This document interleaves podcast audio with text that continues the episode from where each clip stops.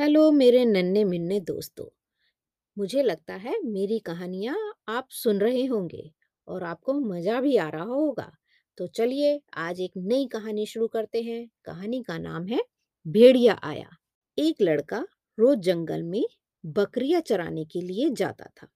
वह लड़का बहुत ही शैतान था। अपनी शैतानियों से सभी लोगों को परेशान करता रहता था और यह करने में उसे बड़ा ही मज़ा आता था।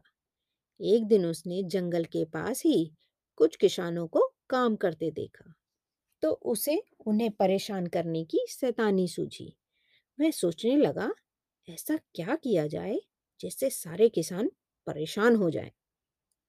वह ज़ोर ज़ोर से चिल्लाने लगा, बचाओ बचाओ बचाओ, भेड़िया आया भेड़िया आया, बचाओ किसानों ने लड़के की आवाज़ सुनी तो वह अपना सारा काम छोड़कर लड़के की मदद के लिए दौड़ पड़े। जब वे लड़के के पास पहुँचे तो उन्हें वहाँ कहीं भी भेड़िया नहीं दिखाई दिया।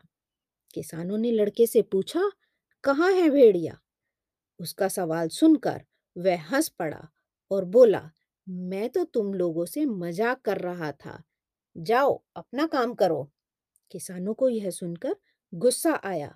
वह लड़के को डांटकर वापस चले गए।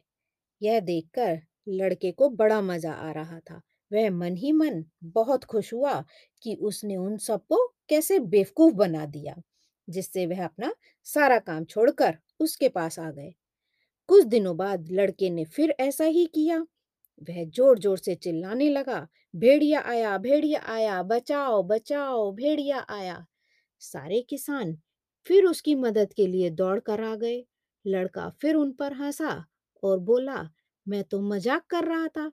आप लोगों के पास कोई काम नहीं है क्या, जो थोड़ी सी चीख पुकार सुनकर दौड़ कर आ जाते हो? और हंसने लगा, हा हा हा। किसान फिर बहुत गुस्सा हुए और लड़के को डांट कर सब वापस चले गए। क्या करते?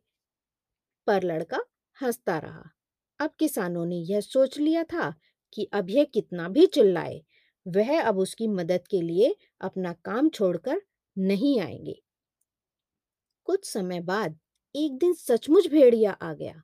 लड़का दौड़कर पेड़ पर चढ़ गया और मदद के लिए चिल्लाने लगा। इस बार उसकी मदद के लिए कोई नहीं आया। वह चिल्लाता रहा, भेड़िया आया भेड़िया आया।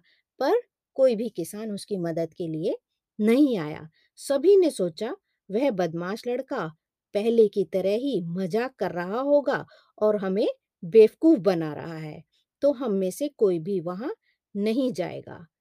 भेड़िए ने उस लड़के की कई बकरियों को मार डाला।